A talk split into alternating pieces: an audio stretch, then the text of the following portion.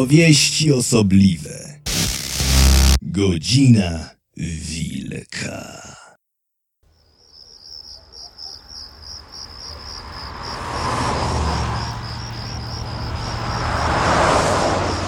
Tak, tak, już jadę. Przepraszam, skarbie. Szef przytrzymał nas na tym cholernym zebraniu. Wiem, wiem, która jest godzina. Jasne. Porozmawiam z nim, ale to nic nie da. No dobra, obiecuję. Obiecuję. Wezmę urlop po prostu jeszcze nie w tym miesiącu. Zrozum, mamy w firmie takie urwanie głowy, że po prostu nie ma takiej opcji, żebym mógł wziąć teraz wolne. Tak. Kochana jesteś. Jak młoda? Już śpi? Co? Połóż ją spać. Tak, wiem, wiem. Powiedz jej, że jutro przeczyta mi dwie bajki. No dobra, będę za góra pół godziny. Nie czekaj z kolacją, jadłem na mieście. Kocham cię, pa.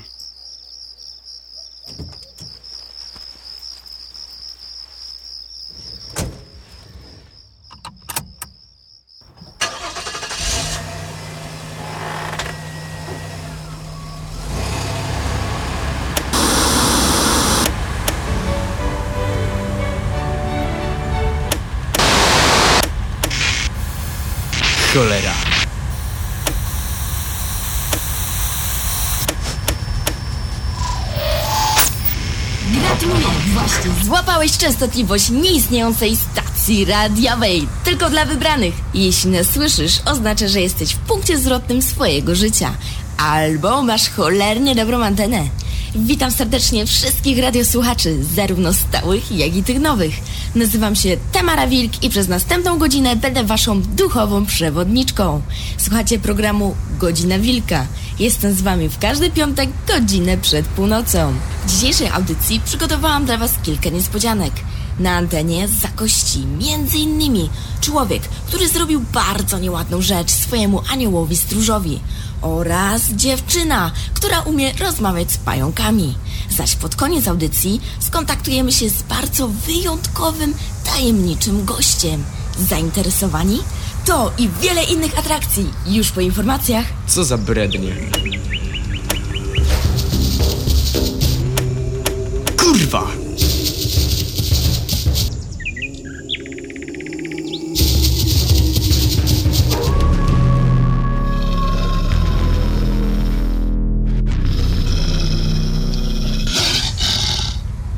Wiadomości ze świata.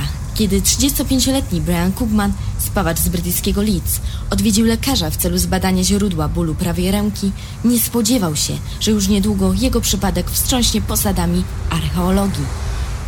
Ból zjawił się niespodziewanie, twierdzi Koopman w rozmowie z naszym reporterem. Nie było żadnych widocznych ran, sińców czy zadrapań, tylko ciągłe, jednostajne pulsowanie w przedramieniu. Po zbadaniu ręki lekarz przepisał mi środki przeciwbólowe, po czym odesłał do domu. Lekarstwa nie skutkowały, więc tydzień później ponownie zjawiłem się w przychodni. Tym razem doktor zlecił prześwietlenie.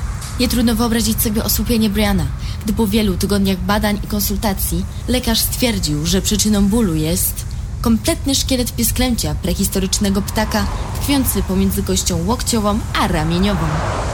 Profesor Richard Bunning, archeolog i pracownik Uniwersytetu Oksfordzkiego, twierdzi, że szkielet znaleziony w przedramieniu spawacza z Leeds należy do żyjącego 150 milionów lat temu ptaka z gatunku Archaeopteryx itographica. Jak dotąd żadnemu z badających ten przypadek naukowców nie udało się postawić wiarygodnej hipotezy, w jaki sposób szczątki przedpotopowego zwierzęcia znalazły się w ciele współcześnie żyjącego człowieka. Pan Kugman nie miał na przedramieniu żadnych blizn, które świadczyłyby, że ciała obce znalazły się w jego organizmie za pośrednictwem zabiegu chirurgicznego. Przejdźmy do wiadomości z kraju. Cieszący się dużą popularnością malarz i twórca komiksów Kamil Boczer zaginął w niewyjaśnionych okolicznościach w czasie nocnej wystawy swoich prac w Galerii Nostromo tydzień temu. Policja nie jest w stanie rozwikłać tej zagadki. Jedynym tropem są dziwne zeznania pracownicy galerii, którą nad ranem odnaleziono błąkającą się po ulicach miasta nieopodal budynku. Kobieta pogrążona była w stanie dziwnego otępienia. W jej włosach odnaleziono wodorosty, a pod paznokciami muł i błoto. Ponadto była w stanie wypowiedzieć tylko kilka słów, które po długich badaniach zidentyfikowano jako staroarmejskie wyrażenie oznaczające on wrócił do domu. I to tyle. Tymczasem zapraszam na rozmowę z naszym pierwszym gościem. Zgodnie z wcześniejszą zapowiedzią, zapraszam na rozmowę z gościem specjalnym. Będzie nim nasz stały słuchacz imieniem Bartek. Bartek kilka dni temu przesłał mi bardzo intrygującego maila, w którym opisał swoją niezwykłą historię. Dlatego postanowiłam się z nim dzisiaj skontaktować i porozmawiać o tym, co można zrobić ze swoim aniołem stróżem. Gotowi? Więc zaczynamy!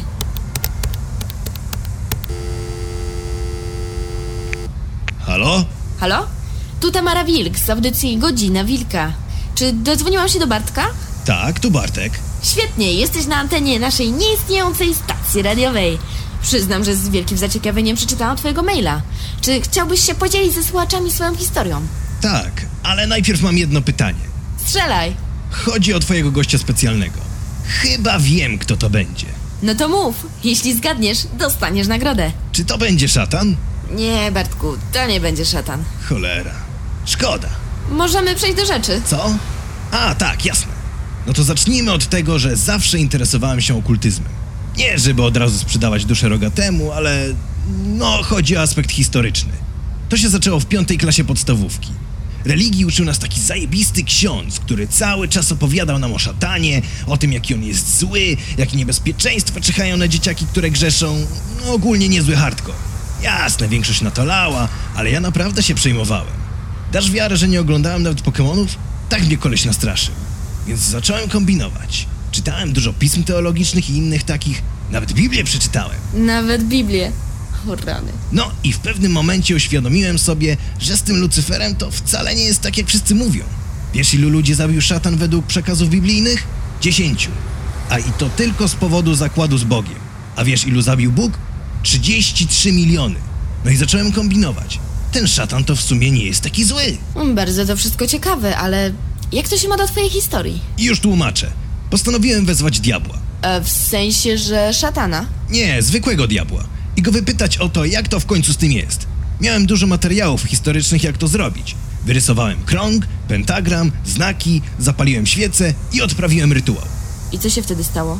Walnęło takie światło, że mało nie oślepłem i w kręgu pojawił się anioł. Anioł? Tak, musiałem coś pochrzanić ze znakami w pentagramie. Na początku nie wiedziałem, co się dzieje, tylko stałem przed tym pieprzonym kręgiem jak ostatni dureń. I w końcu go rozpoznałem. To był mój anioł stróż. Rozpoznałeś go? To znaczy, że widziałeś go już wcześniej? Nie, jasne, że nie. Ale jakoś po prostu wiedziałem, że to właśnie on. Ona, ono. Cholera, ciężko powiedzieć, jakie ci są anioły. W każdym razie wychodzi na to, że my, ludzie, mamy tę wiedzę wbudowaną. Zawsze rozpoznamy swojego anioła stróża. I co było dalej? Leżał tam nieprzytomny pośrodku kręgu u mnie w piwnicy. Nie budził się ani nic. Bałem się, że coś mu jest, więc zbadałem go, czy serce mu bije. Potem sobie przypomniałem, że to przecież anioł i one pewnie nie mają w środku tego całego bagna, tak jak my. Miał bardzo gładką skórę i w ogóle był piękny. To znaczy, jak mówię piękny, to mam na myśli nie przystojny jak facet. Nie jestem jakimś pedałem ani niczym w tym stylu. Był piękny jak laska. Naprawdę, jeszcze nigdy w życiu nie widziałem kogoś tak pięknego. I postanowiłeś go wyruchać? Ja. Cholera. Jakoś samo tak wyszło. Opowiedz nam o tym. Miał na sobie białą tunikę. Jak mu ją zdjąłem, okazało się, że tam między nogami niczego nie ma. Ani kutasa, ani cipki. Był tam gładki jak na plecach. I co zrobiłeś? Eee... No dawaj! Zaszedłeś już tak daleko, więc równie dobrze możesz nam opowiedzieć resztę. No dobra. Zaatakowałem od tyłu. Od tyłu? No wiesz, wsadziłem mu w dupę. To anioły mają dziurę w dupie. Tak, też się zdziwiłem. Widocznie do czegoś jest im potrzebna. E, No, dobra, Bartku. Hmm, Muszę o to zapytać. Jak było? Nie do opisania. To znaczy, uprawiałem już seks z laskami i to w ogóle nie ma startu. Zupełnie nowa jakość. Jak dochodziłem, to mało mi kutas nie eksplodował. Ani wcześniej, ani później czegoś takiego nie czułem. Nawet nie wiem, jak mam o tym opowiedzieć. Normalnemu człowiekowi brakuje punktu odniesienia. Powiem ci tak, gdyby ktoś mi zaproponował wszystkie laski na świecie do dożywotniego ruchania, albo jeszcze jeden numerek z aniołem, to w ogóle bym się nie zastanawiał. Brałbym anioła. I jak to się skończyło? Ruchałem go do samego rana, aż w końcu padłem z wycieńczenia. Dosłownie byłem tak wykończony, że straciłem przytomność. Pewnie bym go ruchał do śmierci, bo jak raz wsadzisz aniołowi, to żadna siła cię od niego nie odciągnie. Zasnąłem z kutasem w jego dupie. Y, to niehigieniczne. Wiem, ale to był anioł. One są bardzo higieniczne. To znaczy, tam w środku. Żadnego kału ani nic. Czysto, jak w świeżo kupionej sztucznej pochwie. Hm, nie będę się pytać, skąd się wzięło to porównanie. Opowiadaj dalej. A jak się obudziłem, to jego już nie było. Zniknął. Może się obudził i uciekł, może umarł i rozpłynął się w powietrzu. Nie wiem. Próbowałem go przyzwać jeszcze raz, ale nic z tego nie wyszło. No, w sumie mu się nie dziwię. Tylko, że teraz nie wiem co robić. To znaczy, po tym już nic mnie nie jara. Ani seks, ani prochy, nic. To. cholera. To tak jakbyś raz odwiedziła kino 4D ze wszystkimi bajerami, a potem do końca życia była skazana na czarno-białego rubina. Faktycznie trochę niewesoło. Ale ja bym się na twoim miejscu martwiła czymś innym. Czym? Stary, wyruchałeś anioła i to w dupę. Jak myślisz, gdzie po czymś takim trafisz po śmierci? Ja. y, ja. Nie dziwię się, że twój anioł stróż cię opuścił. No to co ja mam teraz zrobić? Nie wiem. Chciało ci się posmakować niebiańskiego mięska, no to teraz musisz wziąć za to odpowiedzialność. Stąd do klasztoru. Może jak się będziesz umartwiał, to pod koniec życia będzie ci puszczone w niepamięć. Może nawet zostaniesz kanonizowany. To by nie było takie złe. Święty Bartek od seksu analnego. O, nawet bym się modliła. Wiesz co? To nie jest śmieszne. Masz rację, nie jest. To jest żałosne. Tak bardzo kochasz szatana? No, to teraz będziesz miał okazję poznać go nieco bliżej. To jest swoją drogą niezła ironia. Jednego dnia ruchasz anioła w dupę, a drugiego jesteś ruchany w dupę przez diabła. Mm. Gratuluję.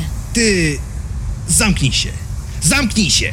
Teraz to zamknij się! Tak? Wiesz, czego nie lubię bardziej niż cukierków anyżowych? Co? A co mnie to w ogóle obchodzi? Gwałcicieli.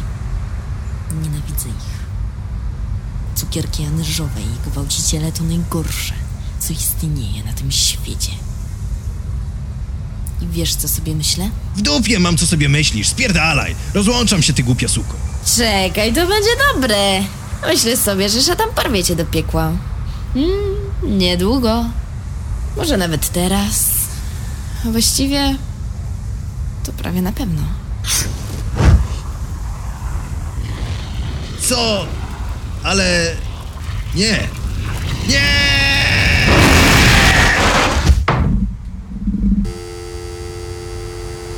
Bartek? Bartku, jesteś jeszcze z nami? Hmm, No cóż, wygląda na to, że coś nam przerwało. W sumie, to nawet lepiej, ta rozmowa i tak stawała się coraz to mniej przyjemna. Poza tym, do studia właśnie zawitała nasza stała komentatorka, Cornelia, która wróciła właśnie z jednej ze swoich wypraw. Jesteście ciekawi, jakie historie nam dziś opowie? Bo ja tak. Zapraszam już po przerwie. Zostańcie z nami do końca. A teraz mam dla was coś wyjątkowego. Piosenkę zespołu Szalona Greta, zatytułowaną Pomocnik Kata.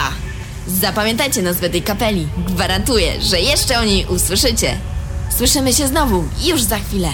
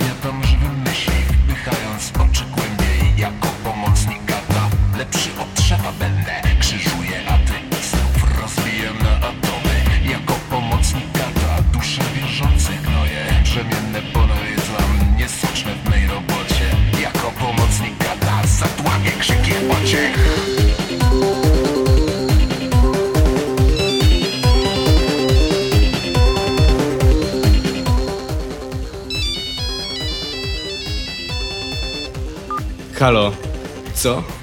Nie dzwoń do mnie. Nie, przestań. Ustaliliśmy. Nie będziesz do mnie dzwoniła. To ja dzwonię do ciebie, jasne? Przestań. Mówię poważnie. Jeśli mamy to ciągnąć, musisz przestać być taką. No dobrze. O co chodzi? Co? Kurwa! Nie. Cholera. Przez siebie mało się nie zabiłem. Jesteś pewna? Nie. Chuj mnie to obchodzi. Czy zrobiłaś test? Ja pierdolę. I wszystko, że jesteś w ciąży? Przecież mówiłaś, że bierzesz te jebane tabletki. Przestań ryczeć. I wiosny już nie będzie. Ogarnij się, dziewczyno. Chryste. Dobra, zróbmy tak. Jutro do ciebie przyjadę i jakoś to załatwimy. Coś wymyślę. Nie, zamknij się. Nie będę o tym tobą teraz. Nie, przestań! Mam żonę i dziecko, jasne? Nie pisałem się na takie gówno. No to trzeba było o tym myśleć wcześniej. Cholera. Dobra już, uspokoiłaś się? No dobra, jutro o tym porozmawiamy. I nie dzwoń do mnie. Jezu Chryste.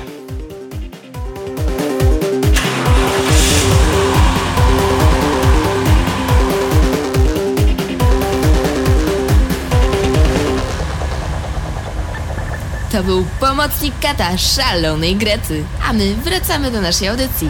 Zgodnie z zapowiedzią dołączyła do nas Kornelia, którą powinniście już doskonale znać z wcześniejszych audycji. Witam cię, Kornelio. Dobry wieczór, witam wszystkich radiosłuchaczy i ciebie, Tamaro. Jak zdrowie? O, wiesz jak jest. W czasie pełni dostaję świrę jak zwykle, ale to nie odbija się na moim zdrowiu. Mm, Części na cudzym. Tak, słyszałam. Prasa nadała ci nawet nowy pseudonim. Jak to leciało? Majcher z Mazur? Rzeźnik. O, właśnie, rzeźnik z Mazur.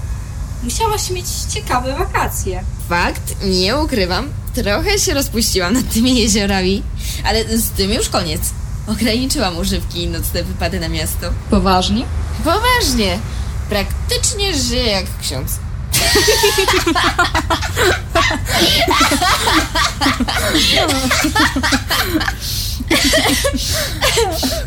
No dobrze, pożartowałyśmy trochę. To teraz y, powiedz, co dziś dla nas przygotowałaś? No to tak. Um, ostatni miesiąc spędziłam w składzie Moebiusa. To on istnieje? No, Myślałam, że to tylko jakaś miejska legenda. ty też jesteś miejską legendą. Prawda? No to opowiadaj. Dobra. Zebrałam się tam z kilkoma... A wiesz co? Może najpierw przybliż słuchaczom, y, czym jest skład Moebiusa? E, jasne. Skład Moebiusa to stary, opuszczony budynek, który pojawił się w połowie lat 80. Pojawił się, to znaczy został wybudowany. Właśnie nie. Kiedy mówię pojawił się, to właśnie to mam na myśli. Normalnie jednego dnia nie było nic, a następnego dnia na odludzie pojawiła się zdewastowana kamienica. I co, ludzie się nie zdziwili? Jasne, że się dziwili.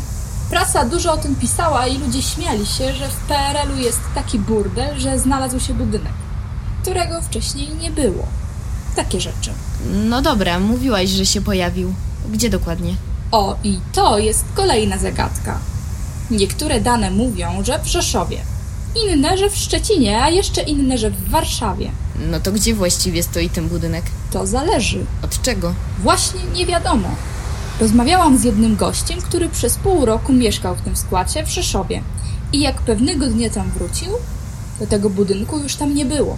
Żadnych gruzów ani innego bałaganu.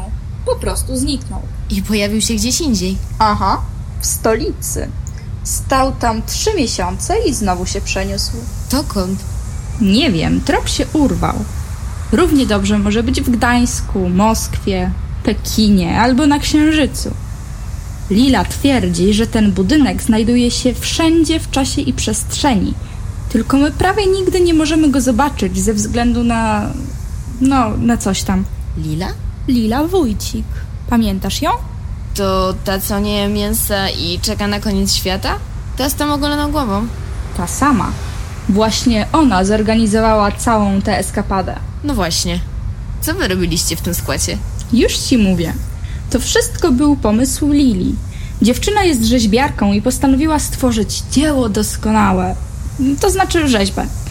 Przeczytała gdzieś na internecie, że była kiedyś taka grupa artystów, która zamknęła się na dwa tygodnie w jakimś domu na odludziu i szprycowała się różnymi narkotykami, żeby się nawzajem artystycznie zapładniać i stworzyć jakieś niezwykłe arcydzieło, które przełamie utarte schematy sztuki. No i Lila chciała to powtórzyć. Tylko w składzie Moebiusa. No właśnie. Budynek, który krąży pomiędzy wymiarami, a przez większość czasu nie znajduje się nawet w tym samym układzie współrzędnych co reszta wszechświata? Dziewczyno, jeśli gdziekolwiek może powstać prawdziwe dzieło sztuki, to wyłącznie tam. Rozesłała maile do krewnych i znajomych królika, uaktywniła grupę na Facebooku, wiesz, takie rzeczy.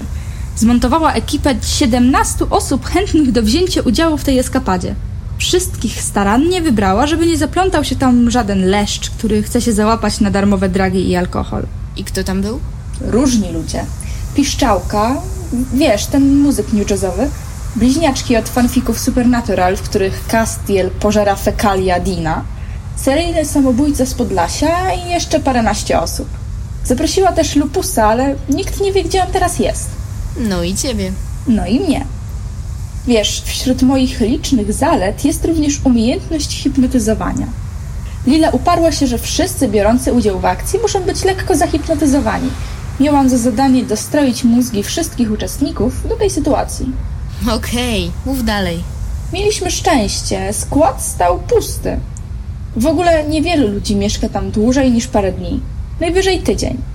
Znajomy powiedział mi kiedyś, że aby przebywać tam dłużej, trzeba tykać w rytmie tego miejsca, inaczej ono cię wykończy.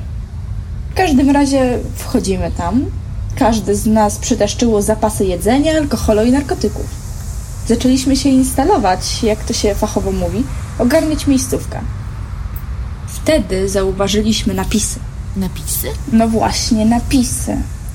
Na ogół było to zwykłe graffiti, które można znaleźć w podobnych miejscach. Legia Pany, Mietek Chuj, takie rzeczy.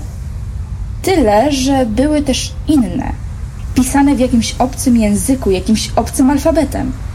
Niektóre tuż pod sufitem, jakby osoba, która je pisała, stała na drabinie, a niektóre prawie przy podłodze. Seryjny samobójca z Podlasia rozszyfrował niektóre z nich, bo wiesz, on z wykształcenia jest lingwistą, historykiem czy kimś takim i był cholernie wystraszony. Nie chciał nam powiedzieć, co tam jest napisane. W ogóle planował dać nogę, ale Lila jakoś go zmusiła, żeby został. W porządku, zainstalowaliście się. I co dalej? No, zgodnie z umową pohipnotyzowałam wszystkich i zaczęliśmy wieczorek zapoznawczy. Lał się alkohol, sypały się dragi, generalnie nic, czego nie dałoby się przewidzieć. Piszczałka zdjął koszulkę i zaczął bujać się na żyrandolu. I spadł. Znaczy się piszczałka. Żyrandol też spadł w sumie chwilę potem. Na piszczałkę. Lila miała niezłą fazę i przez całą imprezę zdrapywała paznokciami resztki tapety ze ściany. Zaczęło się dopiero rano. Co się zaczęło? Wszystko. Kilka osób posklejało się ze sobą i było nas dwa razy mniej niż na początku. Nie rozumiem. Oj, no to było coś takiego.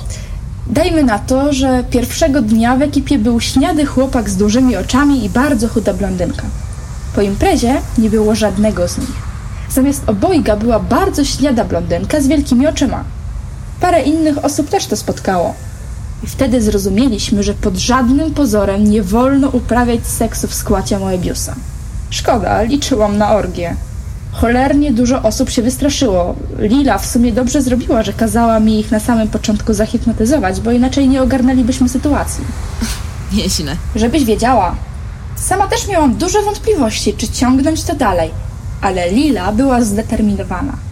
Szczególnie, że na terenie składu odkryła, że ma supermoce.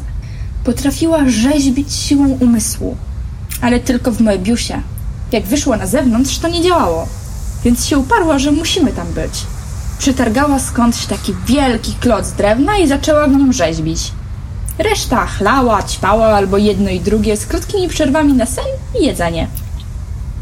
Bliźniaczki wytargały laptopa z plecaka i zaczęły pisać. Seryjny samobójca z Podlasia cały czas jęczał, że to się źle skończy. Tylko piszczałka podszedł do sprawy poważnie i komponował jak najęty. Ale wiesz, New Jazz. Normalny człowiek nie jest w stanie tego słuchać. Przez chwilę było prawie normalnie, ale czwartego dnia odwiedził nas chłopak piszczałki. Słodkie. Tak, szczególnie, że chłopak piszczałki trzy lata temu zginął w wypadku samochodowym. Tir rozsmarował go po jezdni na długość 20 metrów. I jak zareagował piszczałka? Był w szoku. No nie gadaj. Chłopak piszczałki nie pamiętał wypadku. Lila stwierdziła, że on przyszedł ze wszechświata alternatywnego, w którym wypadek nie nastąpił, ale ona zawsze wygaduje takie rzeczy. Poza tym nikt się specjalnie nie przejął. Większa afera była, jak bliźniaczce wyrosły skrzydła. Skrzydła? To w ogóle była grubsza historia. Bliźniaczki pisały mega fanfika, 5000 znaków na godzinę, na zmianę. Jedna pisze, druga śpi. Zamelinowały się na strychu i nikogo nie wpuszczały. No i pod koniec pierwszego tygodnia słyszymy z góry taki wrzask, jakby kogoś wmordowano. Lecimy na górę, a tam jedna bliźniaczka leży na podłodze brzuchem do dołu, wygina plecy i wydziera się w niebogłosy, a druga ma skrzydła. Anielskie skrzydła? Właśnie nie. Czarne, błoniaste z żyłkami. Trochę włochate w niektórych miejscach. Jak hmm, skrzydła nietoperza. Ale i tak były fajne, bo przecież kozacko jest mieć skrzydła, nawet jeśli są to skrzydła nietoperza, co nie? No, przypuszczam, że tak. I co było dalej? Okazało się, że ta druga bliźniaczka, ta bez skrzydeł, ma dwie długie, ropiejące rany na plecach i dlatego tak strasznie ryczy. Na szczęście mieliśmy przy sobie sporo morfiny, więc udało się ją uspokoić. Lila mówiła, że to wszystko przez to, że w składzie Moebiusa są popieprzone prawa przyczynowości. Dlatego jedna bliźniaczka ma skrzydła, a druga ma rany, które wyrośnięcie skrzydeł powinno spowodować. No i seryjny samobójca z Podlasia nie wytrzymał i powiesił się na spodniach. Chyba na pasku od spodni. Nie miał paska, więc ściągnął spodnie i się powiesił na nogawce. Wiesz, nazywali go seryjnym samobójcą, bo cztery razy próbował się zabić i zawsze mu z jakiegoś powodu nie wychodziło. Tym razem mu się udało. Ale nikt się tym nie przejął, bo byliśmy w takim stanie, że jakby się pojawił tyranozaur, to pewnie byśmy się nie przyjęli. Lila już w ogóle odpłynęła i tworzyła swojego piernikowego ludzika. Swoją rzeźbę. Tak ją nazywaliśmy, bo wyglądała bardzo podobnie jak piernikowy ludzik z wielką głową. Trochę mnie to zdziwiło, bo Lila jest przecież abstrakcjonistką, a to coś, co wtedy rzeźbiła, z każdym dniem coraz bardziej przypominało człowieka. Dopóki nie uciekło. Nie gadaj! Rzeźba jej uciekła! No, raczej nikt jej nie wyniósł. Już wcześniej zauważyliśmy, że potrafi się przemieszczać i zmieniać pozycję. Na początku myślałam, że to Lila ją przestawia, żeby mieć lepsze światło w czasie pracy. Ale ona po paru dniach zaczęła wrzeszczeć na ludzi, żeby przestali przesuwać jej rzeźbę. Ale nikt tego nie robił, a przynajmniej nikt się nie przyznał. Parę razy podchodziłam do tej rzeźby, bo wydawało mi się, że z wnętrza słyszę płacz, ale nie mogłam tego jednoznacznie określić. No i pewnego dnia rzeźba zniknęła. Myślę, że uciekła i teraz błąka się gdzieś po wszechświecie. Niezła historia. Ale to jeszcze nie koniec, chociaż już blisko. Lila się załamała, że tyle jej pracy poszło na marne. Bliźniaczki dochodziły do siebie, seryjny samobójca także. Zaraz. Przecież mówiłaś, że on umarł. Tak, ale po paru dniach mu się poprawiło. Wprawdzie ożył dopiero po pewnym czasie, jak już zaczął trochę śmierdzieć, ale tak między nami to on nigdy jakoś wybitnie dobrze nie pachniał. No więc wszystko się jakby unormowało. Tylko chłopak piszczałki gdzieś zniknął i piszczałka biegał po całym składzie i go wołał, ale bez skutku. No i potem skład Moebiusa nas wysrał. Co zrobił? Wysrał. Tak to przynajmniej określił seryjny samobójca. Pewnego dnia obudziliśmy się poza skłatem i już nie mogliśmy do niego wejść. Łapały nas wymioty i zawroty głowy, kiedy tylko próbowaliśmy. Bliźniaczce zniknęły skrzydła, sporo ludzi się z powrotem porozszczepiało, ale niektórzy uznali, że wolą zostać wymiksowani i zostali. Jak ta chuda śniada blondynka z wielkimi oczami. I to już koniec? W sumie tak. Dwa dni później skład znowu zniknął i do tej pory już nikt nie potrafi go namierzyć. Myślę, że go rozregulowaliśmy. Niezła historia. Poważnie. O wiele lepsza niż ta o tych latających workach czarnej skóry z ludzkimi twarzami, którą opowiadałaś miesiąc temu. Wiem. Dzięki. Mamy mnóstwo telefonów od słuchaczy, ale niestety nie mamy już czasu udzielić im głosu, ponieważ oto nadszedł moment, w którym skontaktujemy się z naszym tajemniczym gościem specjalnym. Tak więc muszę Ci już podziękować, Cornelio, Nie ma sprawy. Pa! Do następnego. i zadzwonić do naszego specjalnego, tajemniczego, niespodziewanego gościa. Wiecie, co jest w nim takiego niespodziewanego? To, że aż do teraz on sam nie ma nawet pojęcia, że będzie naszym gościem. Uwaga, wybieram numer.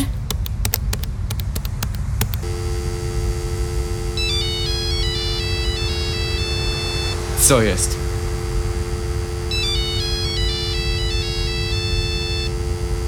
Nasz gość specjalny z jakiegoś powodu nie chce odebrać telefonu. Może spróbujmy jeszcze raz.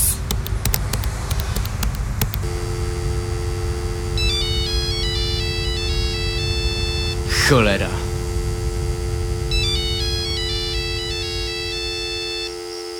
Halo? Witaj, Mirku. Skąd ma pani mój numer? Zostałeś wylosowany. I proszę, nie zwraca się do mnie pani.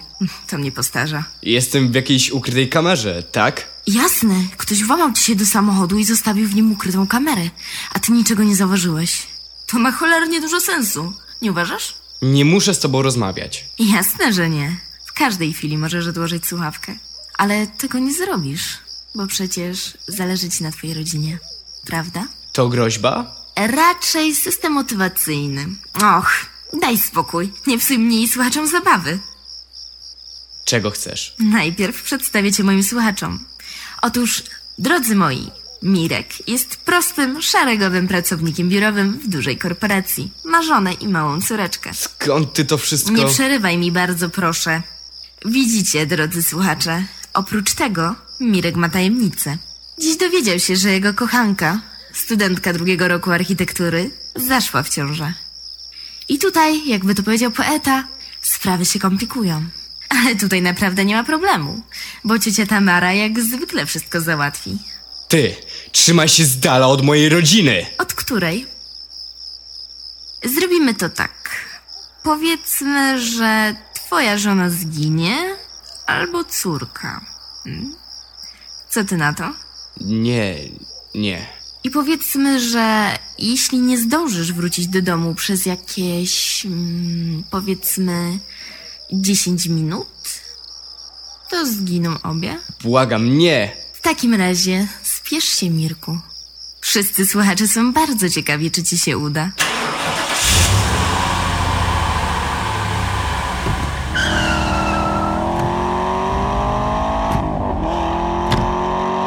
Mirku, jesteś tam jeszcze? Zamknij się!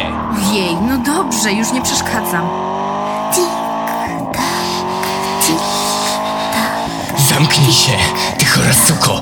Zamknij się!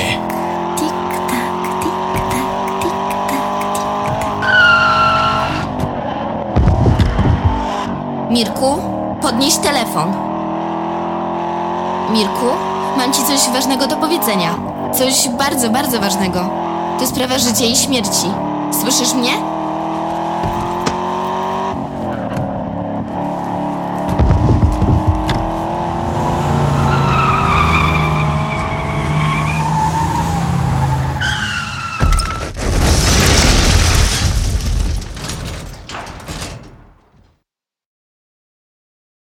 Mirku, jesteś jeszcze z nami?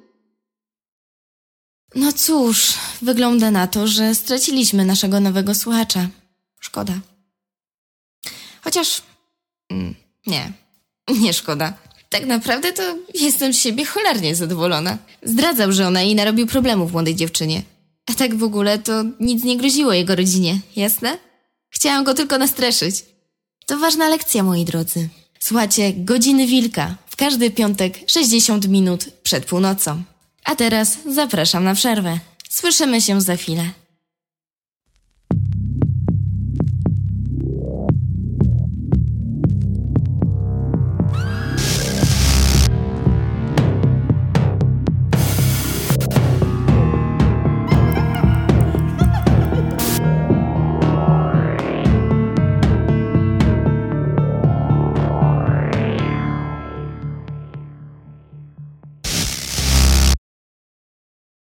Zgodnie z obietnicą wróciłam.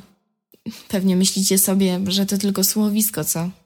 Nagrane i wyreżyserowane przez grupę ludzi z dziwną wyobraźnią i zbyt dużą ilością wolnego czasu.